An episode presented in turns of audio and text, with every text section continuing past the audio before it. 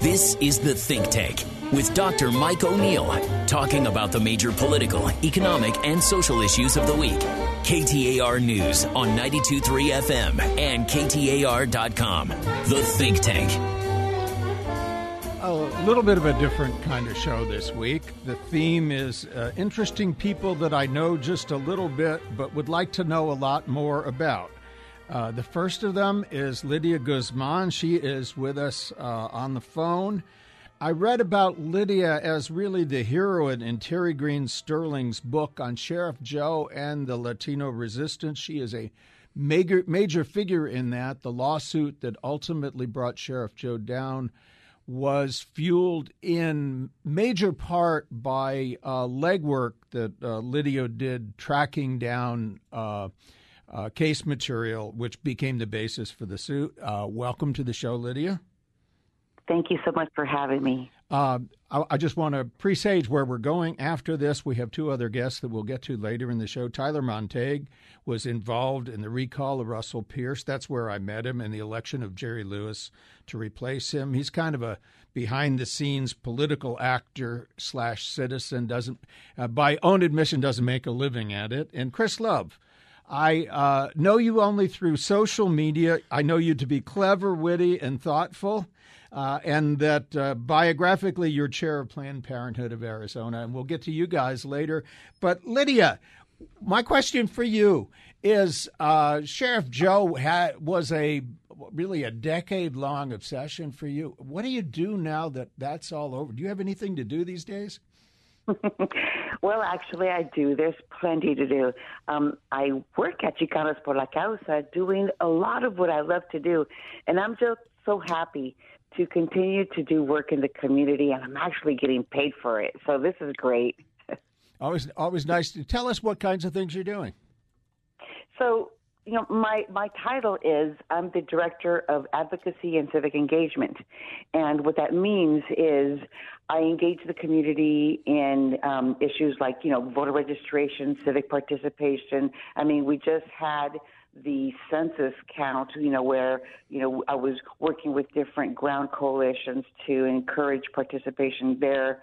Um, and so, and right now, what we're doing is we're, you know, gathering different coalitions together so that we can participate in the redistricting process. And so, I mean, all of that, you know, if you look at it, it it's all connected and it's all part of civic engagement and participation and you know and so this is a, a way of community empowerment and i think that's kind of like what i'm working on now uh, one of the things you mentioned there is uh, voter participation. There's been recent legislation in Arizona and elsewhere that many have argued would have the effect of making it more difficult to vote.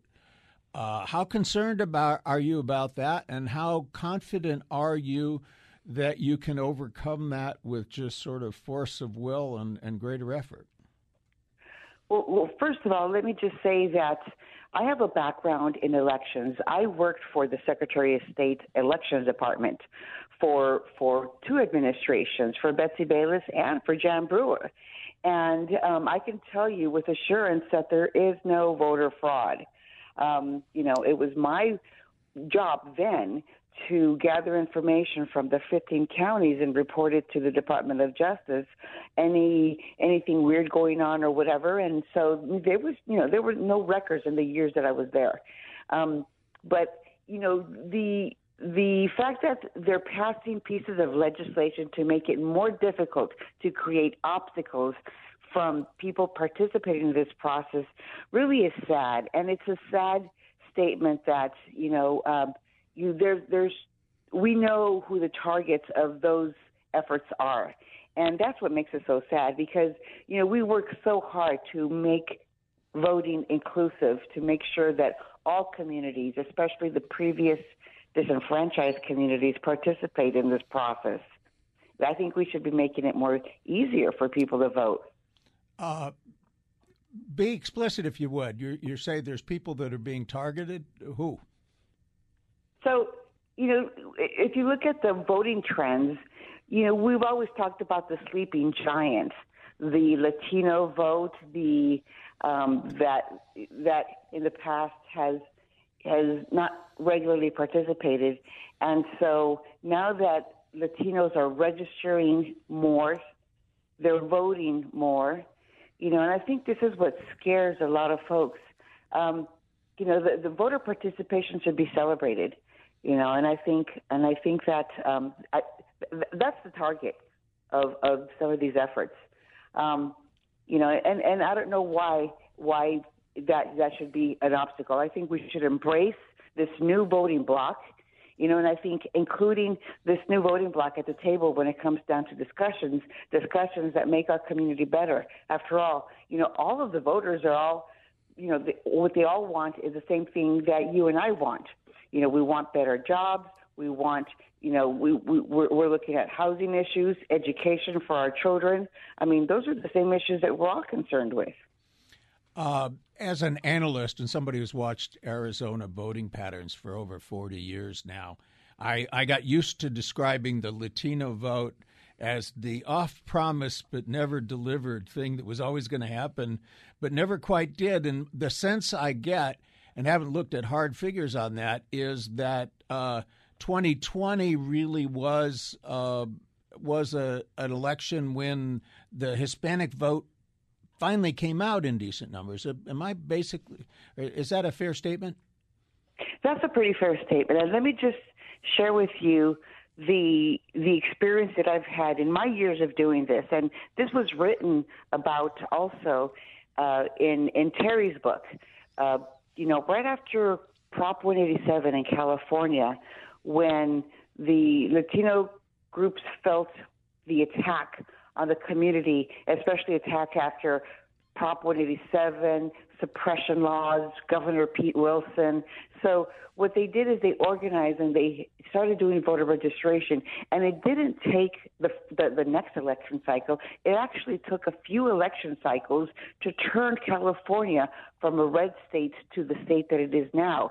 So your observation about it, you know, here the 2020 election is, is absolutely correct. It's taken a while, and you're seeing the uprising when the when the Latino vote and other grassroots efforts like the recall on Russell Pearce and other efforts um, actually were the ones that really mobilized the Latino vote.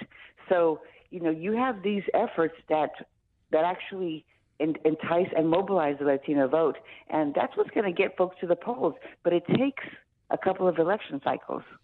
And uh, that is very much the sense I have it. You know, voter suppression. It, essentially, it, it it doesn't operate by completely precluding a group from voting, but just make it a little bit more difficult. So at the margin, the voter turnout is a little bit lower, and it seems to work until people get ticked off, and then it can have uh, exactly the opposite effect. That's right. That's right. And you know what, what we're going to do is we're going to continue to talk to to voters, to engage them, to talk to them about you know the the, the things that um, that every voter should know about what their rights are. You know when it comes down to uh, vote by mail, when it comes down to voting at the polls, it, uh, things that are available to them like you know, um, asking for a provisional ballot, you know, in case they lose their ballot, things like that. So we're going to be able to continue to educate the voters, and I think that's what uh, a lot of the groups are going to be focusing on, encouraging um, voter participation and ensuring that people know what their rights are and how to, you know, make sure that they, that they vote, you know, in the process. And so that's going to be our efforts in our next uh, election cycle. Well, Lydia Guzman, uh, good to finally meet you. Uh, I uh, I found it very interesting. It, the the Terry Greene Sterling book, which I I had Terry on the sh- for an entire show. It, it, was a fabulously written book, as everything she's ever written has been, and meticulously documented. Like a, I mean, there was there was about 40 pages of citations in the back. You could see that uh, there wasn't a word in there that she hadn't uh, hadn't carefully documented. Uh, one last, just quick question for you. Someday, I'd love to have you on the show with Sheriff Joe. Will you come? well, I, am let me check my schedule. I don't know. I tell you what, I'll watch it.